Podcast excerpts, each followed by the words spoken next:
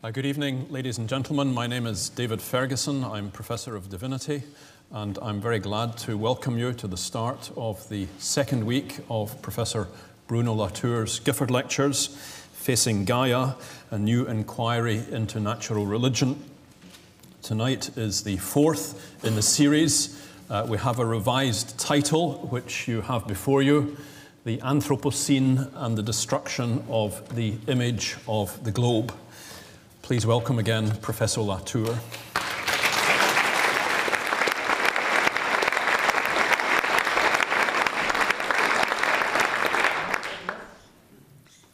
I'm surely not the only one in this room who waited with great anticipation during the six first months of 2012 for the conclusion of the 34th International Geological Congress that was to be held in Brisbane during the summer. I have to confess that until recently I was not in the habit of following the work of this eminent academic body, even though their somewhat Nietzschean motto, Mente et malleo, by thought and hammer, would have fitted fairly well my own profession.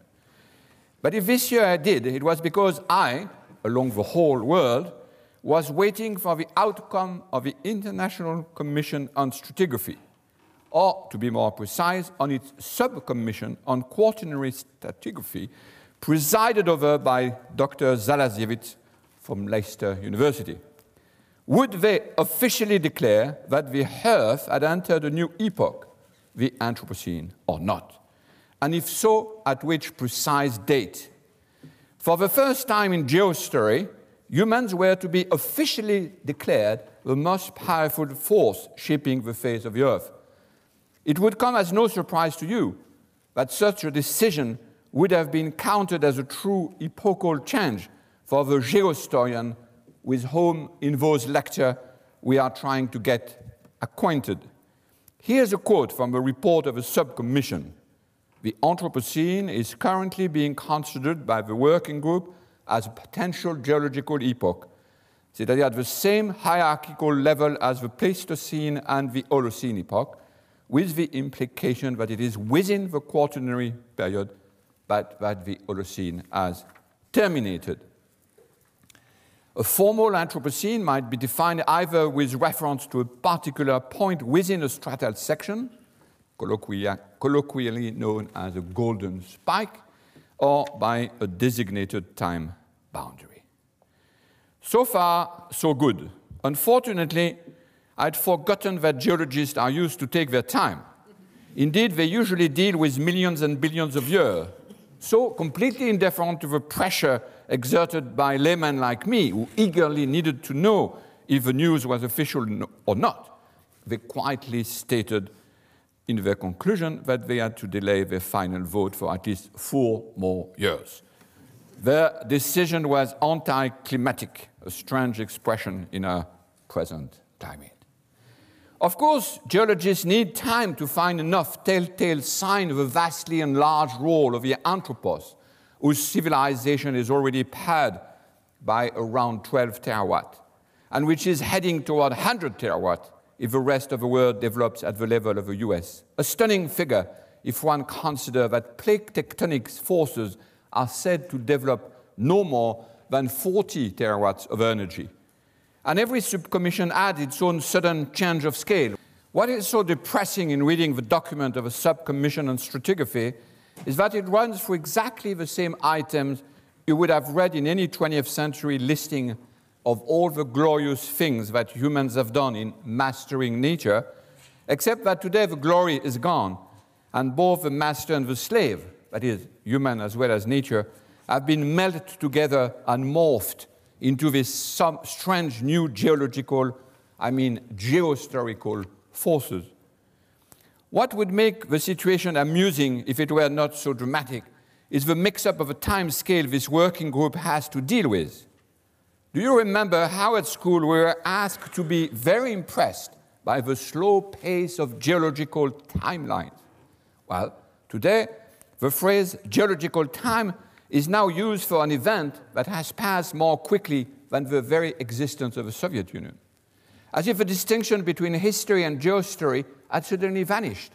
the carbon and the nitrogen cycle taking on as much cosmic significance as the last glaciation of the Manhattan Project. Let the adept of stratigraphy take their time and wait patiently for 2016.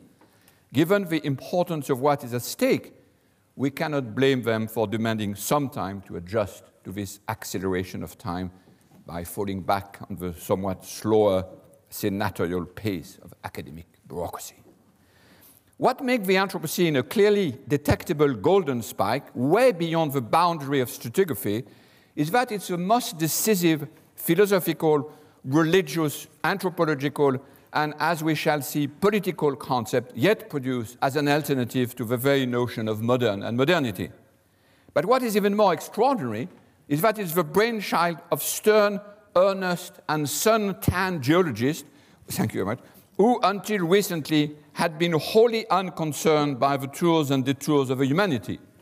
No postmodern philosopher, no reflexive anthropologist, no liberal theologian, no political thinker would have dared to weigh the influence of humans on the same historical scale as river floods, erosions, or biochemistry.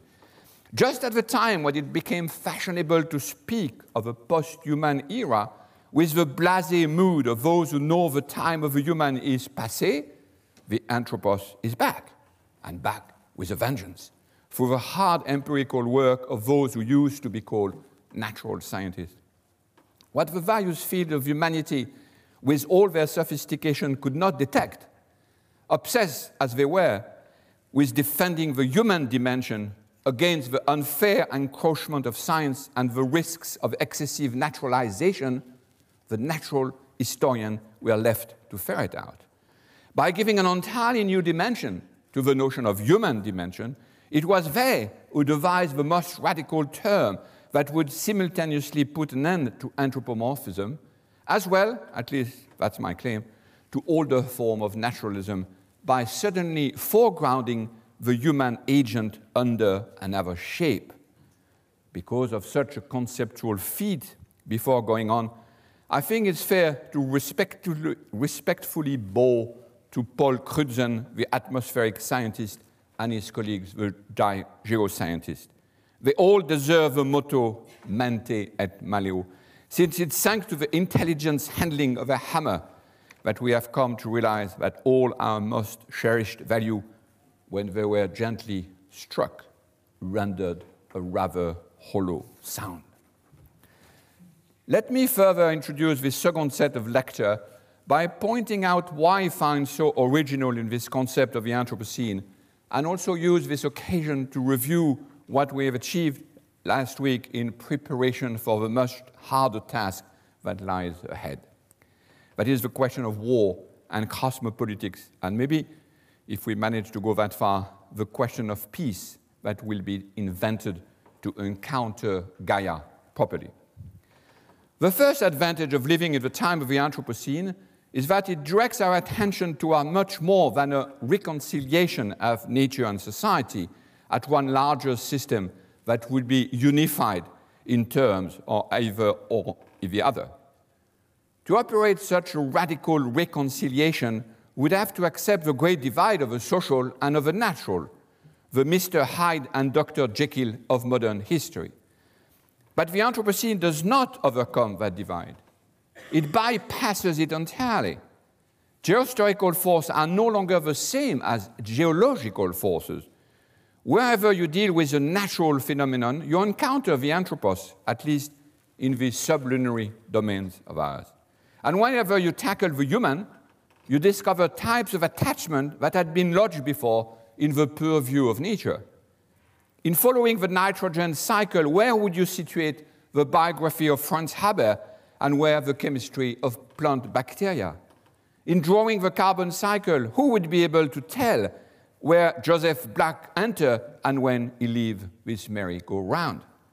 Cycles such as those look much more like a Möbius strip that would require us to think through a rather puzzling form of continuity, provided you entirely redistribute what used to be called natural and what could be called social or symbolic. The divide between the natural and the social sciences has become moot. Neither nature nor society can enter the Anthropocene intact, waiting to be quietly reconciled. In the same movement, the Anthropocene brings the human back on stage and dissolves forever the idea that it is a unified agent of history. This is why, in what follows, I will use the word anthropos to designate what is no longer the human in nature, nor the human out of nature, but something else entirely, another animal, another beast, or more politely put, a new political body yet to emerge. Such is the main topic of this lecture series to define the scale, scape, scope, and goal of these new people taken severally who have unwillingly become the new agents of geostory.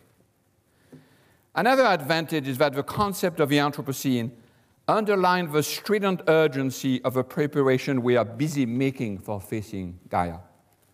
Only recently have the two related figures of Gaia and the Anthropocene been superimposed.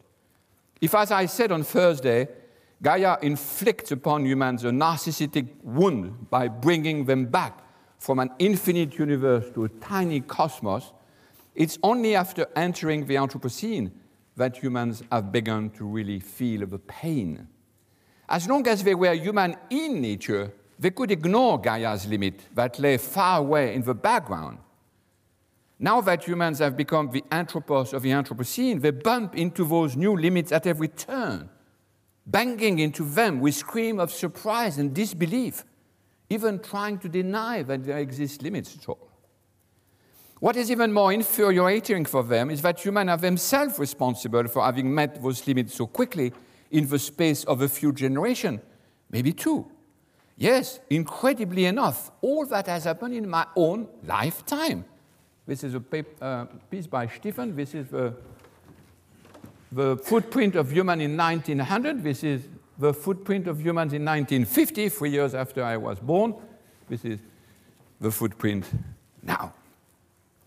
Whereas Gaia could be taken as having a somewhat leisurely pace to the point of being considered as some sort of homeostatic system, maintaining equilibrium of an immensely long geological time dimension, a feverish form of palsy falling catastrophically from tipping point to tipping point, from one positive feedback to the next, in a rhythm that frightens climatologists even more with the publication of each new dataset.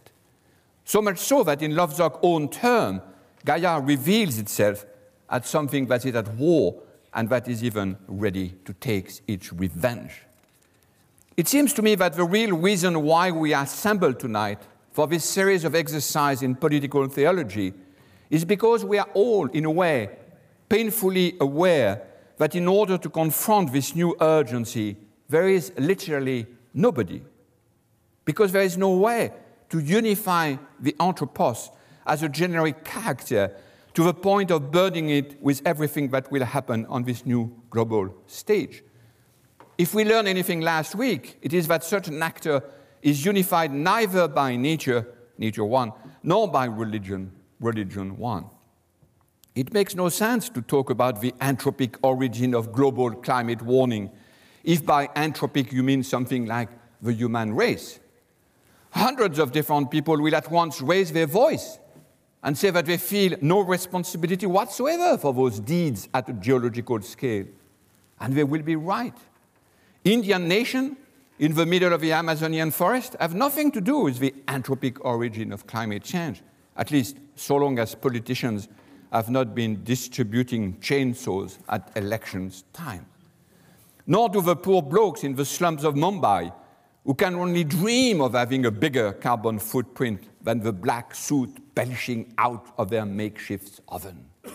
Nor does the worker who is forced to drive long commutes because she has not been able to find an affordable house near the factory where she works.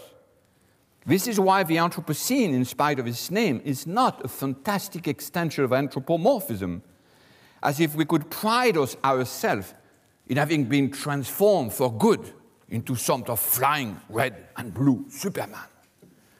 Rather, it's the human as a unified agency, as one virtual political entity, as a universal concept that has to be broken down into many different people with contradictory interests, opposing cosmos, and who are summoned under the auspices of warring entity.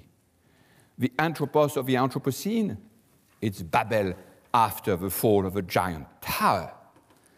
And it's probably useless to claim that the scale of the threat is so great and the expansion so global that it will act mysteriously as a unifying magnet to turn all the scattered people of the earth into one political actor.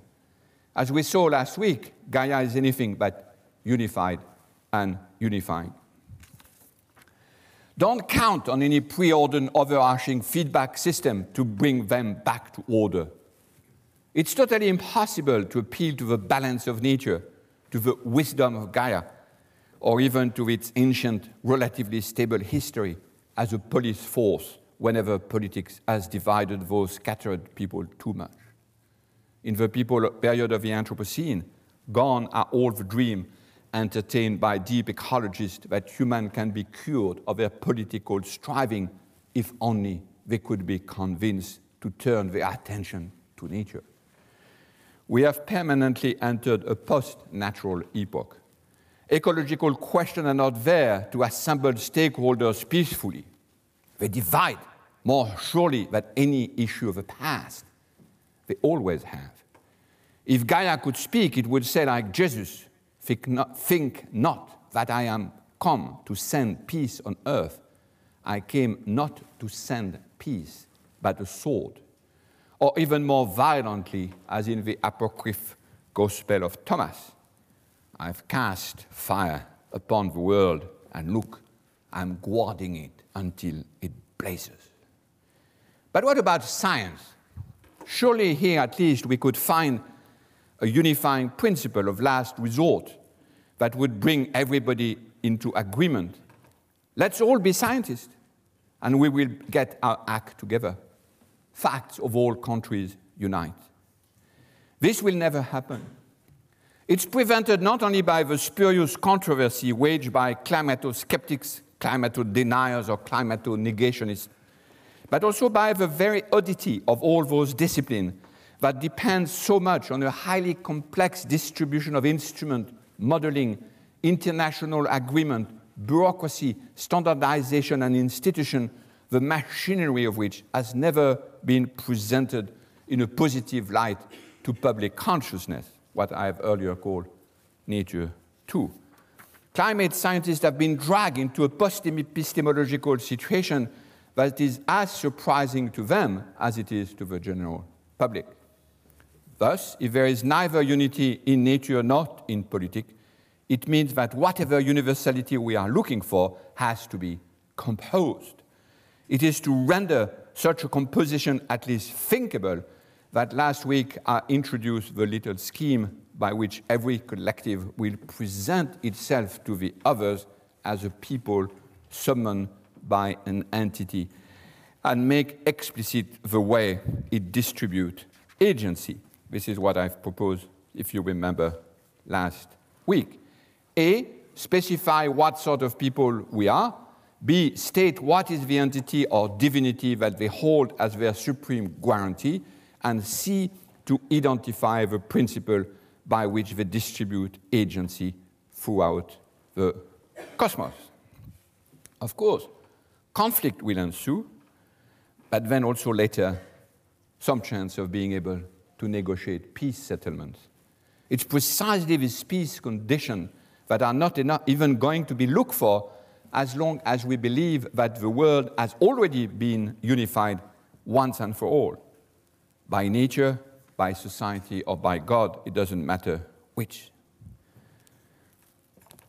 Let us start this potential work of assembly with an imaginary collective whose member would proud, proudly present themselves to other by saying, We pertain to the people of Gaia.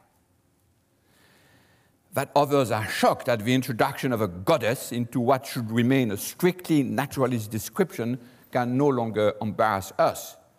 With our translation table in hand, there is no longer any difficulty in granting a proper name to the entity under which of people is happy to be summoned. If anything, as I argued last Thursday, Gaia is much less a religious figure than nature. This is where the usual semiotic trick I use can be useful. Nature possessed the strange ability to be at once outside and inside.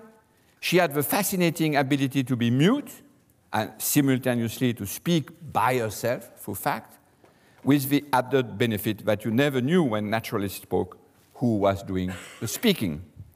More surprisingly, she was organized by successive levels from atoms, molecule, living organism, ecosystem, and social system in a well ordered procession that allowed those who invoke her to always know where they were and what provided the best foundation for what was to follow. This architectonic quality allowed her to dismiss at will a particular level in the name of a level just below it. Even more surprisingly, it allowed them to dictate what things in the world ought to be, while claiming them to dictate what things in the world are. In the vast repertoire of religious studies, it's hard to find a divinity whose authority has been less contested than the laws for which nature could force everything into obeying her. So, if you now loyally compare the attribute with which nature and Gaia are endowed, I think it's much more secular to claim I belong to Gaia than I belong to nature.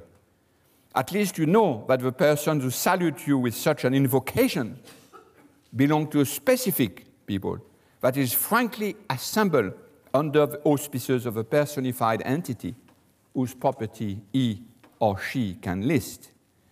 When you meet someone who is from Gaia, you may be confident that you are not going to be sold a totally implausible speaking mechanism as well as an already built architectonic so well ordered that it will tell you what you should do under the cover of what simply is freed from the fact value divide and extirpated from the stultifying architectonic of level from A as in atoms to Z as in zeitgeist, you may clearly state your goals, describe your cosmos, and tell at last your friends from your enemies.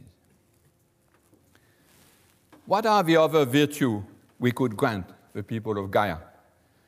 I hope you understand that I'm drawing here completely imaginary people Another great quality of such a people is that they may escape from the bifocal vision that we have recognized in the first two lectures. What is so strange in the people of nature is that their residence is totally implausible. They seem to hover in outer space without having a body or even a mouth, at times completely fused with the thing they know, at other times detached as a spectator contemplating nature from the view from nowhere. But scientists cannot survive in such a vacuum, no more than astronauts without a spacesuit. So, whenever they actually have to do something for a sudden change of repertoire that is never clearly accounted for, the same scientists are brought back to flesh and blood, earthly bodies, and local places. This is a nice example I found writing this lecture. Here, this is in Cambridge, here in 18 1997 at the old Cavendish laboratory, J.J. Thomson discovered the electron, subsequently recognized as the first fundamental particle of physics and the basis of chemical bonding, electronic, and computing. So it's very local, and of course, very quickly, in another version of physics, physics is supposed to be everywhere. The two versions, the local and the universal, are just as uh, irreconcilable as are the many advertisements that hype the uploading of your data into the cold ethereal cloud. This is when you think about the cloud, you never think of that, which is the real computers that actually make the cloud cloud. While carefully hiding the arrays of power stations that must be built down on Earth to cool the vast arrays of server farms, always at risk of overheating. No doubt it is such a discrepancy between the two views that has made science, since at least the 17th century, so difficult to assimilate inside the general culture, and that has rendered so many scientists morally naive as well as politically important. If for the people of nature the two views seems irreconcilable, for the people of Gaia that is not the case. Here again, climate science has introduced an epochal change, offering us, I think, in science study, a pretty clear cut golden spike. When, for instance, Charles D. Keeling has to defend his long term data series on the daily, monthly, yearly rhythm of carbon dioxide in the atmosphere, it would make no sense at all for him not to foreground the instrumentation with which he has worked for 40 years on the Mauna Loa volcano in Hawaii. If we had to fight so long against government agency, against the National Science Foundation itself, against the oil lobbies, it was to save this instrument and the data they produced. Without them, it would have been impossible for the rest of this community to detect the fast pace with which carbon dioxide was accumulating in the atmosphere. To talk about the climate objectively and to deploy what Paul Edwards called the vast machine activating the political of global warming are one and the same thing. Or to use his term, it's the same movement that creates an epistemic culture and the knowledge infrastructure that goes with it. The more climate skeptics insist on the old idea of science floating everywhere at no cost, the more climatologists are in turn forced to insist on this foregrounding, and the more they see themselves as specific people with a specific interest, locked into conflicts with other people for the production of relevant data series. Am I right in thinking that for the first time in the history of science, the very visibility of their network may at last make scientists wholly credible, precisely because they are viciously attacked in the name of epistemology, they must, for the first time, fall back on the concrete institution of science as their own way to access objective truth. Perhaps they will accept at last that the more situated the knowledge, the sturdier it becomes. Instead of alternating wildly between an impossible universality and the narrow confines of their limited standpoint, it's because they extend their data set, instrument after instrument, pixel after pixel, data point after data point, that they might have a chance to compose universality and to pay its price tag in full. If this composition point is so crucial, it's because we might find in climatology, not like Gaya Scientia anticipated by Nietzsche, but a Gaia science that would at last be compatible with the anthropology, the politics, and maybe the theology we are striving for. Is it not extraordinary to learn from natural sciences that we seem to have moved backward through some sort of counter Copernican revolution to a sublunary world whose functioning are largely disconnected from the rest of nature. But the reason why we are not dragged back to a time before Copernicus is because another image of a world has also been smashed. An image that has retained, remained intact through the whole of philosophy. The idea of a sphere that would allow anyone to think globally and to carry over one shoulder the whole weight of the globe. This strange obsession, this the true white man's burden. In other words, we have to lift what could be called Atlas malediction. To lift this extra weight from our shoulder, we have to indulge into a little bit of spherology this fascinating discipline invented from scratch by Peter Sloterdijk in his massive three volume study of the envelopes indispensable for the furthering of life.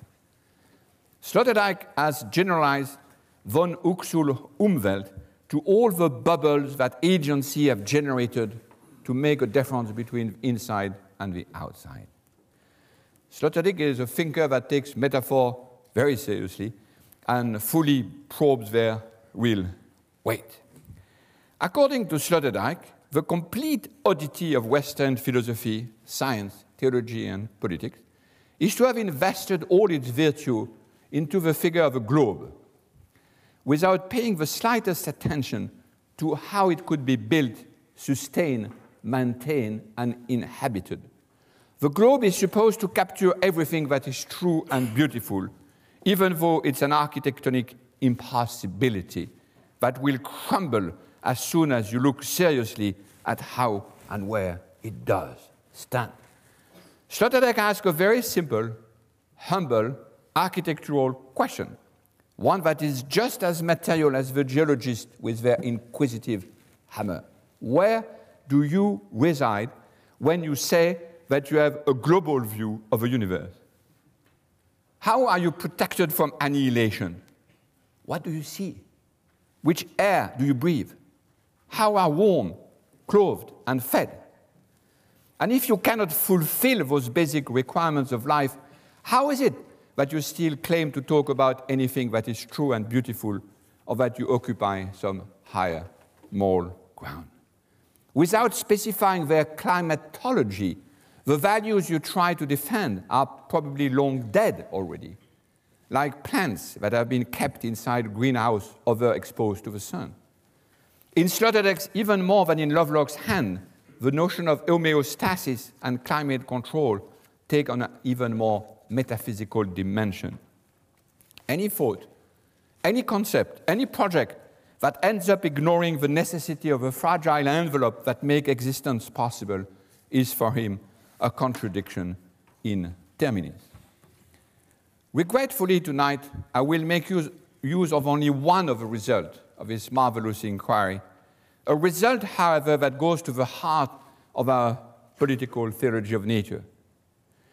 In the middle of his second volume, he is a German philosopher, so his books are pretty thick. Sloterdijk devotes a hundred pages to a meditation that he titles Deus sive sphaerae, God that is the sphere. Although it could seem to be just a tiny technical fault in design, it's one that destabilizes the whole architectonic of Western cosmology, and that is most clearly detectable in vis visual imageries such as these.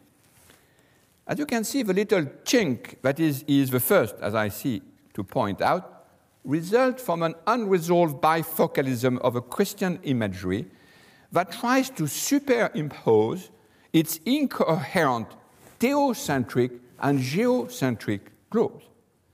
It just so happened that when you place God in the center, the Earth is rejected as a periphery. This is fine since it gives our planet a humble and well peripheral role. But the point is that when you place the Earth at the center, with hell locked smack in the middle, beneath a sublunary world, it's God that is forced to occupy the periphery. That move is harder to swallow. God is not supposed to be peripheral. How could you build a whole cosmology with two contradictory centers, one turning around God while the other is circling around the Earth? But the real fascinating thing is that for about two millennia, this little architectonic fault made no difference whatsoever to theologian, artists, mystics, and poets. As Sloterdijk the, this is I quote, the bifocalism of the image of the word had to be kept latent without the possibility of having any explicit dialogue about the complete contradiction between the geocentric site and the theocentric side of a projection inside what he called the illusory bubble of Philosophia Perennis. So powerful is the illusory bubble of the Philosophia Perennis, the malediction of a globe, that theologians have drawn a cosmic God in the form of two wobbling spheres without ever being alerted to its technical implausibility. From Dante to Nicolas de Cues, from Robert Fludd to Athanasius Kircher, all the way to modern illustrator, the discrepancy was simultaneously obvious and constantly denied. Although it was visually impossible, the smooth emanation from God's grace to human earth was never put into question, even though no one could literally draw its mystical ray in continuous line through the yawning gap between the two systems. You could object, I'm sure, by asking why we should pay any attention to this discrepancy in Christian theology. I'm sorry to say here that coherence is not the forte of religious soul. But what fascinates me in this discovery is that exactly the same incoherence applies to the architectonic view with which rationality has been built. The two images of the world in Christian theology are just as irreconcilable as the image that would represent, for instance, the physics of the electron as simultaneously everywhere in the world and safely located inside J.J. Thomson Cavendish Laboratory. And you find exactly the same denial of such an impossibility, not this time among theologians and mystics, but among scientists and philosophers. The illusory bubble of philosophia perennis keep latent the complete contradiction between nature one, cosmocentric, and nature two, laboratory centric, making any explicit dialogue between the two exactly as impossible than in medieval cosmology. Following Sloterdijk probing of the architecture of reason, we realize that the globe is not what the world is made of, but a Platonic obsession transported into Christian theology and then loaded into political epistemology to provide a figure but an impossible one for the dream of total and complete knowledge. There is a strange fatality at work here. Whenever you think of knowledge in a zero gravity space, and this is where epistemologists dream of residing, inevitably it takes the shape of a transparent sphere that could be inspected from a place of no place by a body of nobody. Just like Captain Haddock Whiskey on board the spaceship designated by Professor Calculus in Hergé, Explorer of the Moon, takes on a golden spherical shape as soon as Thomson and Thomson stupidly cut its artificial gravity. But once you restore the gravitational field, knowledge immediately lo- loses mystical spherical shape inherited from Platonist philosophy and Christian theology. Data flow again in the original form. Because of this bifocalism, the two portraits of Atlas are equally implausible, Sloterdijk argues. The Atlas who is supposed to hold the world on his shoulder, but also the one invented by Mercator, the very emblem of a scientific revolution, an Atlas who is supposed to hold the entire cosmos in his hands as if it were a football. Mercator, having fused the male scientist with the much older metaphors of God's hand, morph him into a giant, a real Superman, able to keep everything in his paw. But if the globe is indeed held for good in the hand of some average sized human, then inevitably it's a map, a model, a globe, in the very humble and local sense of a little instrument of papier mache that many of you, I'm sure, love to make whirl around your hand. Or else it's one of those contraptions that Patrick Geddes and Élisée Reclus invented so as to give a popular shape to the encyclopedic knowledge they had accumulated. To lift the fatality of a globe, what I've called Atlas malediction, one has to stick to good old science study or to Sloterdijk philosophy and point out that global is an adjective that might describe the shape of a local contraption to be inspected by a group of humans gazing at it, but never the cosmos itself, inside which everything is supposed to be enclosed. It can also be like here, a global sphere, which is above our head, but it's an architectural space. No matter how large it is, the array of clusters of a galaxy dispersed since the Big Bang is no bigger than the screen on which the stream of data from the Hubble telescope are being pixelized and colored. The reason why this relocalization of the global has become so important is because the Earth itself might not be a globe after all.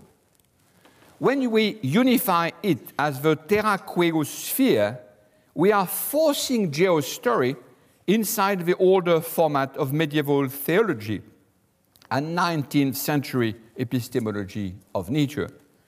Even the famous view of a blue planet might end up being a composite image. That is, an image composed of the old shape given to the Christian God and of a complex network of data acquisition from NASA. that was in turn projected inside the distributed panorama of the media. Here's actually the source of a fascination that the image of a sphere has exerted from Plato to NATO. The spherical shape smoothed down knowledge into one continuous, complete, transparent, ubiquitous volume that hides the extraordinarily difficult task of assembling controversial data points coming from many different instruments and disciplines. A sphere has no history, no beginning, no end, no whole, no discontinuity of any sort. It's not only an idea, it's the very ideal of ideas. It's what you wish to passively contemplate when you are tired of history. And thus, it's precisely that inside which you don't want to be imprisoned to tell a geo story. For this, as we saw yesterday, you need data in the original form of narrative. What can be articulated in a geo story? No political theology is possible as long as we don't extract ourselves from Atlas' malediction. Orbis terrarum sive sphera, sive deus, sive natura. Such is the last point I want to make as this lecture near its end. The notion of a globe and any global thinking entail the immense danger of unifying too fast what should be composed instead. The spherical globe hides the activity needed to draw its shape, since in order to design a circle, you need to come back to your departure point by following some sort of a loop. The concept of a loop should take precedence over that of a sphere. It's the only way to become secular in science as well as in theology. Of course, the point is at first simply geometrical. You need to draw a circle before being able to generate a sphere. It's, of course, also historical. It's only because Magellan's ship returned that his contemporaries could engrave deeper in their mind the image of a spherical Earth. But it's also more.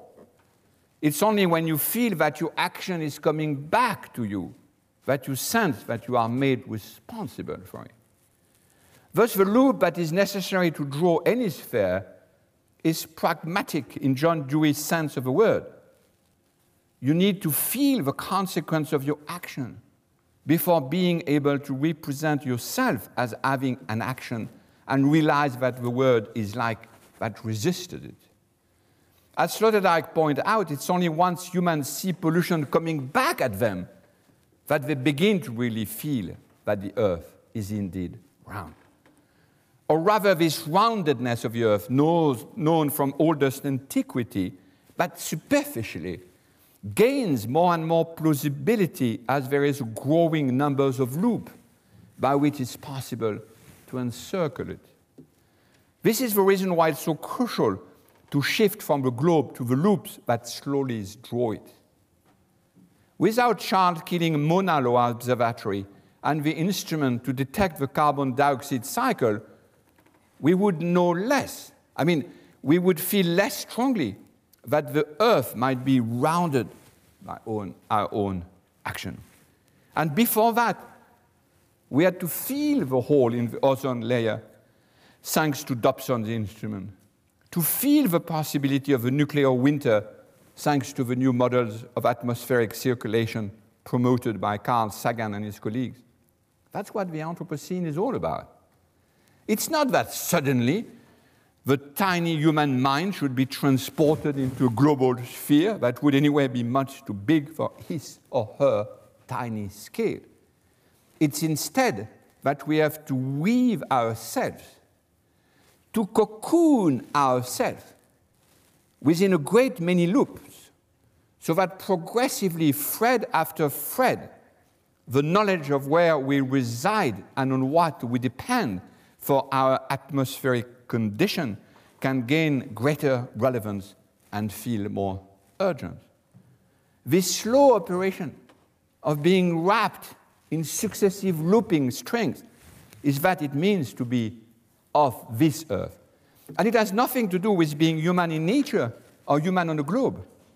It's rather a slow and painful progressive merging of cognitive emotional and aesthetic virtue because of the way the loops are rendered more and more visible through instrument and art forms of all sorts.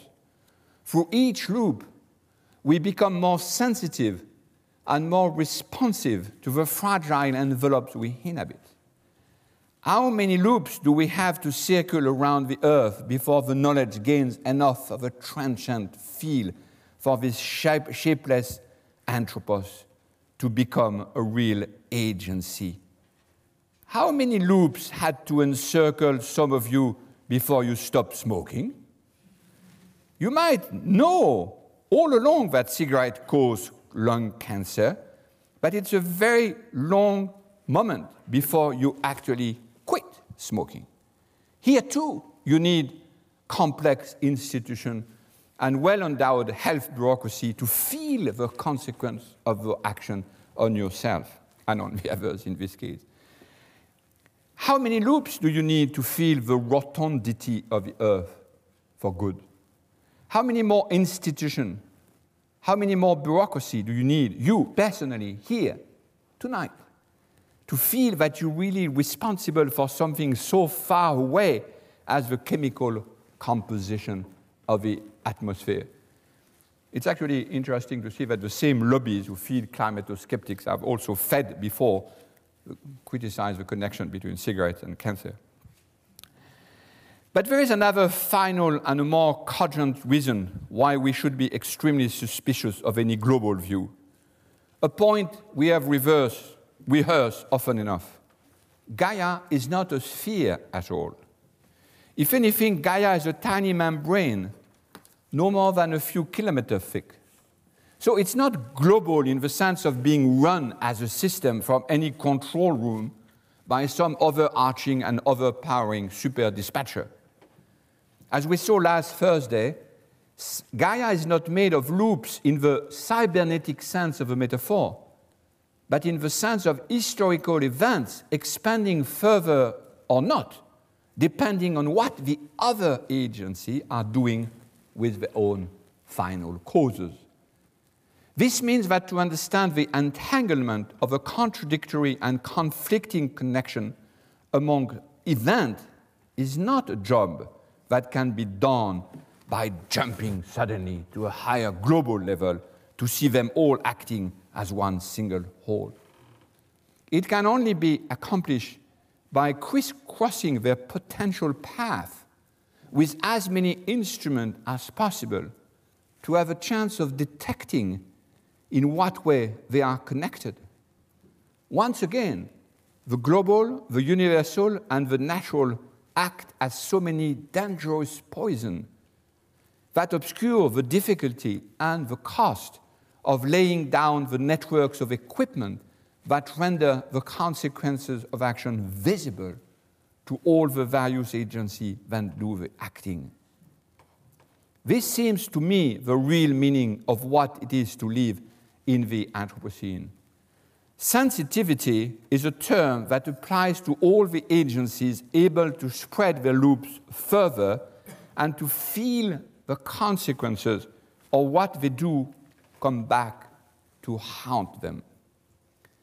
When the dictionary defined sensitive as being quick to detect or respond to slight changes, signal, or influence, this adjective applies to Gaia as well as to the anthropos, but only as far that it's fully equipped with enough senses to feel the feedback. Of Gaia, Isabelle Stengers often says that it has become ticklish. Nature, the nature of olden days, might have been indifferent, overpowering, a cruel stepmother, but for sure it was not ticklish. Its complete lack of sensitivity was, on the contrary, the source of thousands of poems, and what allowed her to trigger, by contrast, the feeling of the sublime. We humans were sensitive, responsible, and highly moral, not her. Gaia, however, seems to be overly sensitive to our action, and it appears to react incredibly fast to what it feels, and detects. This is why we should become cautious, careful, yes, sensitive in return. No immunology is possible without high sensitivity to those multiple, controversial, entangled loops. Those who are not quick to detect or to respond to these slight changes are doomed. And those who, for some reason, interrupt, erase, background, diminish, weaken, deny, obscure, underfund, or disconnect any of those loops are not only insensitive and unresponsive, they are simply criminal. This is why there is some reason to call negationists those who, having denied Gaia sensitivity, listen to the call of a devil, that Faustian character who says, I'm the spirit of always saying no. No doubt that this is one of the sources from which evil has come. I will conclude with one possible reading of a crashing planet at the end of Lars von Trier, Melancholia. It might not be the Earth that is being destroyed in one last sublime flash of apocalypse by an errant planet. It is our globe, our ideal idea of a globe, that should be destroyed for any work of art, any aesthetic to emerge. If you agree to hear in the word aesthetic its old meaning of being able to perceive and to be concerned, that is, a capacity to render oneself sensitive, a capacity that precedes any distinction between the instrument of science, of art, and politics. In one of his many linguistic innovations, Sloterdijk has proposed to say that we should shift from an obsession with monotheism with another obsession with the shape of a globe to monogeism. Monogeist, not to be confused with monogenist, which is another, are those who have no spare planet, who have only one Earth, but who don't know its shape better than they knew the face of their God of old, and who are thus confronted with what could be called a totally new kind of geopolitical, geopolitical theology. Thank you very much.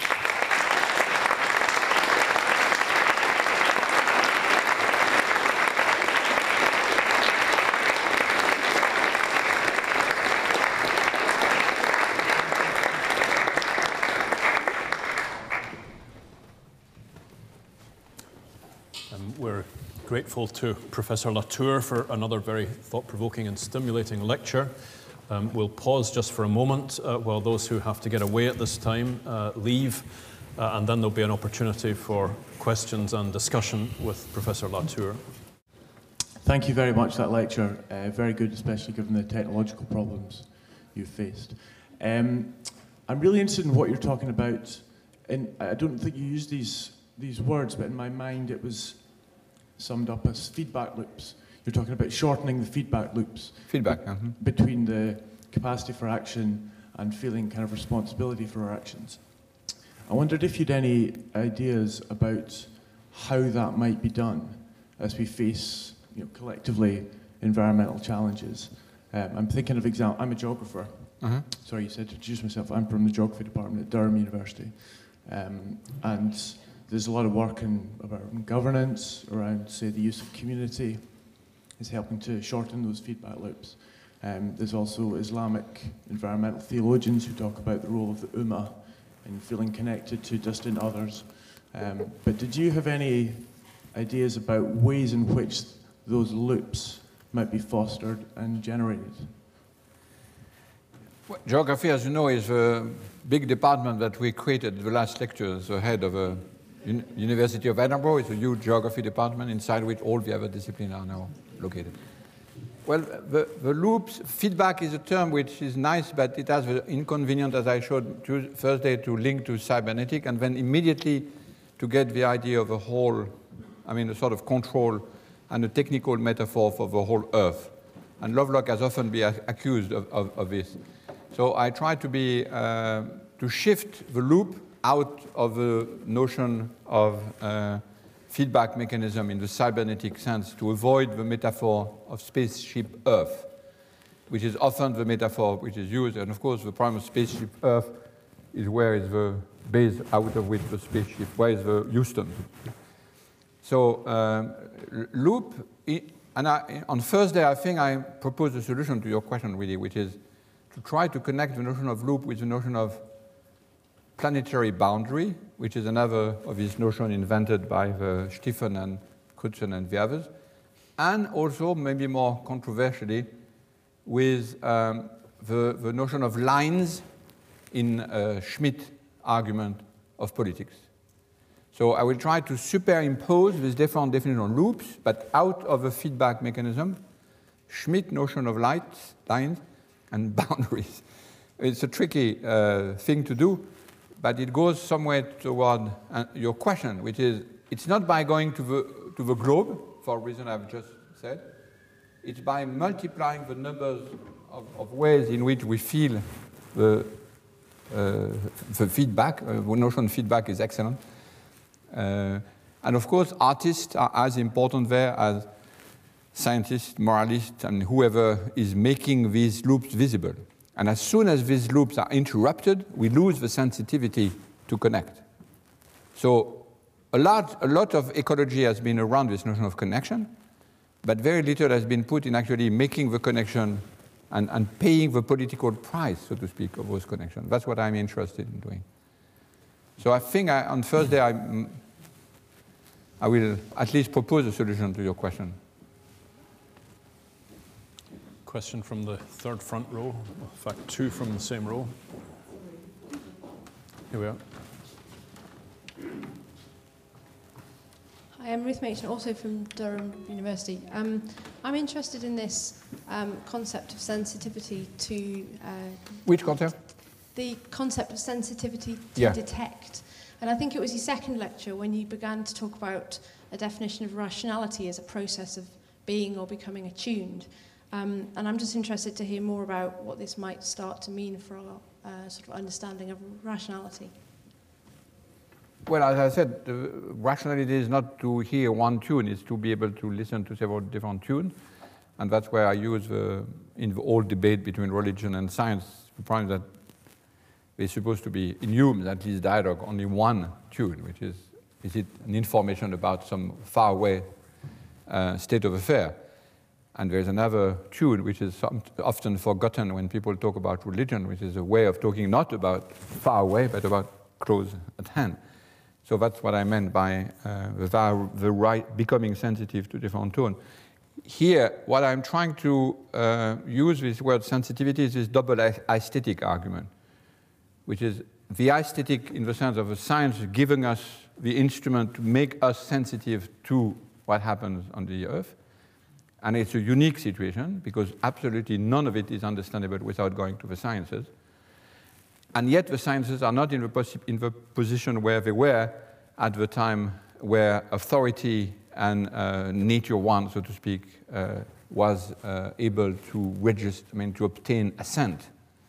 So we are in the paradoxical situation of having not one single of this issue about ecology is without the science. We have to go for science, but the science is not there as a final authority. So it's disputed and indispensable. And I think it's largely a new situation. Uh, and it's about things which are outside, which are not laboratory constrained, which is another of this, of strange peculiarity. And there are lots of uh, scientists are viciously attacked by others in the name of science. So that's the first aesthetic the one of science. And then there's the other aesthetic, which is the one mostly associated with the art in the much larger sense, Jewish sense of the word, which is render us sensitive also. So this is another way of answering the first question. Is actually is the, uh, what I think all, everybody is struggling around this notion of art and ecology and morality and ecology are all struggling to the same thing: how to render us sensitive to something for which there is no scale none of us has the emotive and psychological equipment to take the burden on our shoulder of the earth. We are not St. Christopher. And when, actually, when we were St. Christopher, St. Christopher almost drowned. So it's a bad sign. Uh, so if we are St. Christopher, we have a St. Christopher who drowns. So the, the whole problem of, of this multi, multiplying the aesthetic in the sense of multiplying the source of sensitivity to this feedback is, I think, a large part of what many, many people do in religious study and ecology, art and ecology, and of course, science and ecology. So sensitivity becomes a, a nice word because it's the sensitivity of equipment, like uh, Keeling's uh, beautiful, uh, absolutely beautiful paper. The paper by Keeling is one of the best science studies paper and it's produced by Keeling himself. I mean, it shows the reflexivity of those scientists viciously attacked by the NSF for wanting to maintain this, uh, this equipment for 40 years. And the paper is one of the best, uh, most moving paper about scientists wishing, of this new breed of scientists, wishing to maintain the sensitivity of an instrument. Question from across the passageway? Behind your look? No? In that case, Michael Northcott uh, is next in the queue. Thank you. Um, again, wonderful, stimulating lecture. Um, I'm a theologian, so I'm in the School of Divinity here. So when I think about the claim we are in a new era because of a human event, for me this sounds almost blasphemous. It because what? blasphemous because the, the idea of the Anthropocene. Because if there is one, if there is an Anthropocene, in other words, if, if, if there is a, a new era inaugurated by a human being, in Christian theology, it seems to me that new era will be better described as the Christocene. In other words, something happens in the relationship between God, humans, and the earth in the, in the incarnation of the Creator, which, which brings into being a new set of possibilities about the unfolding of life being the earth. And St. Paul, for example, says in Romans 8, this, this unfolding will be about reducing the suffering of creation, reducing its frustration. And I think there are arguably moments in Christian history, even maybe right up to Francis Bacon, where we could say that was the motive for scientific endeavor, the discoveries, the, technolo- the many technological discoveries of the monks, for example, windmills, clocks, deep the plow. These were all about reducing pain and suffering and making the creation more fertile. They also made the creation uh, more fertile. But then, when I actually think about the, the, moral implications of the Christocene uh, uh, uh, uh and how we might judge that, morally, politically, in, in the round, then I think of the great metaphor of the Last Judgment, the parable of the sheep and the goats in Matthew. It's a very pantocratic, global kind of Christian image for the sort of parliamentary council of being that you are also working towards in this and, other texts. But the, the really interesting thing is in that Last Judgment parable, it's sensitivity to suffering which distinguishes the sheep the, from the goats. So the people who acknowledge in your metaphor some sense of, of, of, connection or loop with those who suffer and seek to alleviate it are those who are, are going with the direction of the Christocene. Uh, and I just, for, for, me, this that there's something in that uh, in relation to sensitivity to climate science. In other words, do I acknowledge it? Do I change my life? Do I do something different than emit all these um, emissions uh, because what, what might motivate that? Uh, a, a, colleague in Edinburgh did, um, in geography, not in theology, did a empirical study of people who engage in low carbon behaviors.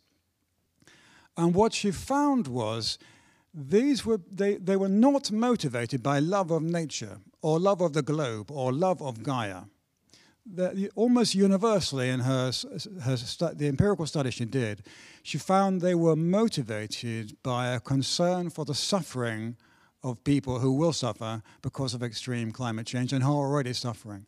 So in the Christocene, sensitivity to the climate is very much in line with this parable of the sheep and the goats. It's a sensitivity to the suffering of others and a willingness then to respond to climate science by reducing our impacts on the earth and the atmosphere. Yeah. it's the word blasphemous I have difficulty with. The word? Blasphemous. Oh, yes.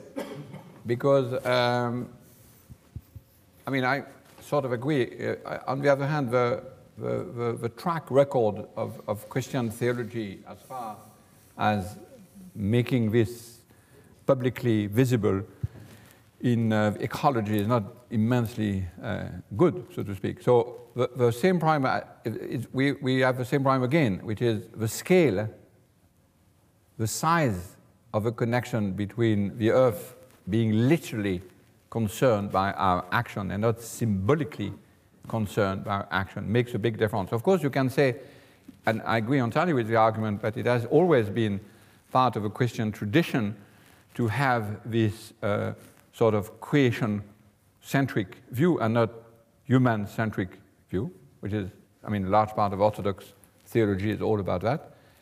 But the problem is that it's about a symbolic definition of what it is to be on the earth.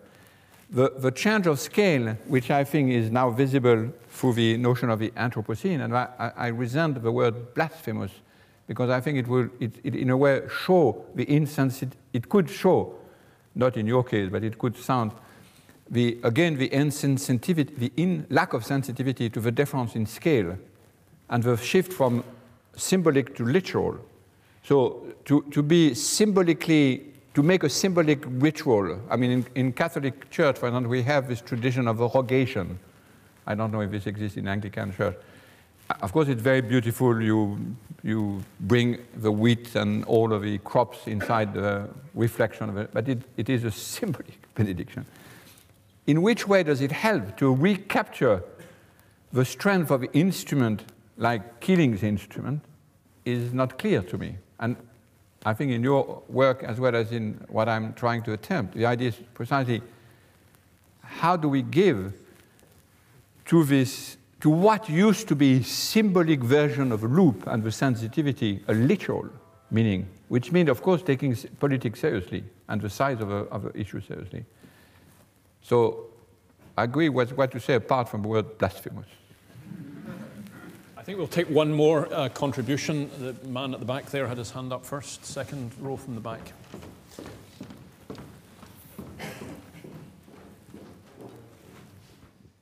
Thank you, Professor Latour. Uh, I was thinking uh, during the lecture, back to your first couple of lectures where you talked about translation. About what? Da- about translation yeah. of deities. Keep that up to your mouth. And uh, is that a little better for you? Yeah. Um, and I wondered, uh, you know, what would happen when the missionaries of the people of Gaia uh, came to the people of nature and told them uh, that, uh, about Gaia and, and, and her wonders. And the people of nature would say to them, Oh, yeah, we know about this, but we have a different name for it. We call it the biosphere. But it's not the deity, it's in fact a subset of, of nature, and furthermore, a vanishingly small subset of nature, a tiny thin film in the great universe of nature, and a sentiment which the missionaries of Gaia would find, I have no doubt, extremely offensive.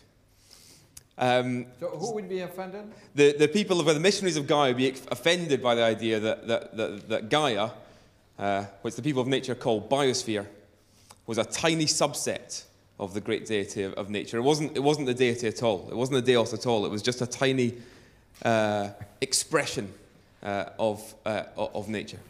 How would the missionaries of Gaia explain to the people of nature what is the difference between Gaia in all her glory and this little division that they call the biosphere? Gods are always misinterpreted. So, I mean, we are here among theologians, we know that pretty well. So there's no way to do that well. I mean, it's necessarily a misunderstanding. The translation table I introduced the first lecture, was precisely to try to shift the discussion of the fight from uh, a belief to uh, these three, I mean, as very free, very rudimentary tools, nomos, theos, and demos, and say, okay, before we fight and we cut each other's uh, throat, uh, let's try to imagine. My, my, metaphor is what used to, I mean, it's a dangerous metaphor, but uh, at the beginning of Reformation, there was what called peace of religion, which was a highly elaborated protocol before, uh, I'm sorry to say, Protestant and Catholic cut each other's throat. Okay? But there was, there was before the, the on-out war, there was peace of religion, which was a highly elaborated discussion in order to determine how the, the, the weight of these different uh, people, so to speak, uh, were concerned. So in my view, what is missing from all this discussion, like the one we just had about the literal of the symbolic na nature uh, of those ecological fight, is the definition of the people. I mean, what is the exact definition of the people? Is it all the scientists? Is it some scientists? Is it non-scientists? Is it the whole humanity? Is it the humanity of who are educated? I mean, who, who, tell whom what is the people who is actually summoned? And then what's the entity which is summoned? If you tell me it's nature, so it's not a God, I want to see the proof of that. As I showed in the lectures, I mean, this nature, nature one, does a lot of things that look a lot like God. So Gaia is not there as a surprising non-nature. I mean, it is surprising, yeah. And then what is the distribution of agencies? So there's no general, I mean, we, this is a thought experiment. My argument, which I tried to develop in the la two last lectures, is that it's better, its peace is more possible to imagine once we have this condition of war clearly precise. So yes, it will shock sometimes, but I, I, thought you would say the people of nature will be much more shocked by being addressed as a people. But see, that's already the case. The climatologists are immensely shocked to be accused of being a lobby by the, uh, the climate deniers. They say, no, no, we are not a lobby, we are just scientists. And the other said, no, no, yes, you are scientists, but you are just a lobby. And the word lobby comes as a complete surprise to those who were imagining they were of no people. Okay, so now let's, let's go on in the rooting of this. Let's have your people roots, and then let's clearly say who is summoning you, what is the cosmos in which you inhabit. We will disagree, but it's much better than to be in the situation of false peace in which we are when we say, let's all be scientists and we'll agree. We know that it's not the case. There's not one single case of ecology which is not a dispute. So this is the direction in which I will go, but there's no definitive answer to your very nice question. I mean, we will see, but it will be a nice game and we could play if we had more time. present yourself, present yourself as people of Gaia without being shot in a minute. a sort of television series, you know? How long can you stand? Uh, sadly, we have no more time this evening, but Professor Latour's lectures will continue again tomorrow at 5.30. Before we finish this evening, we thank him again, not only for a very fine lecture, but also for his willingness to engage in conversation with us. Thank you, Professor Latour.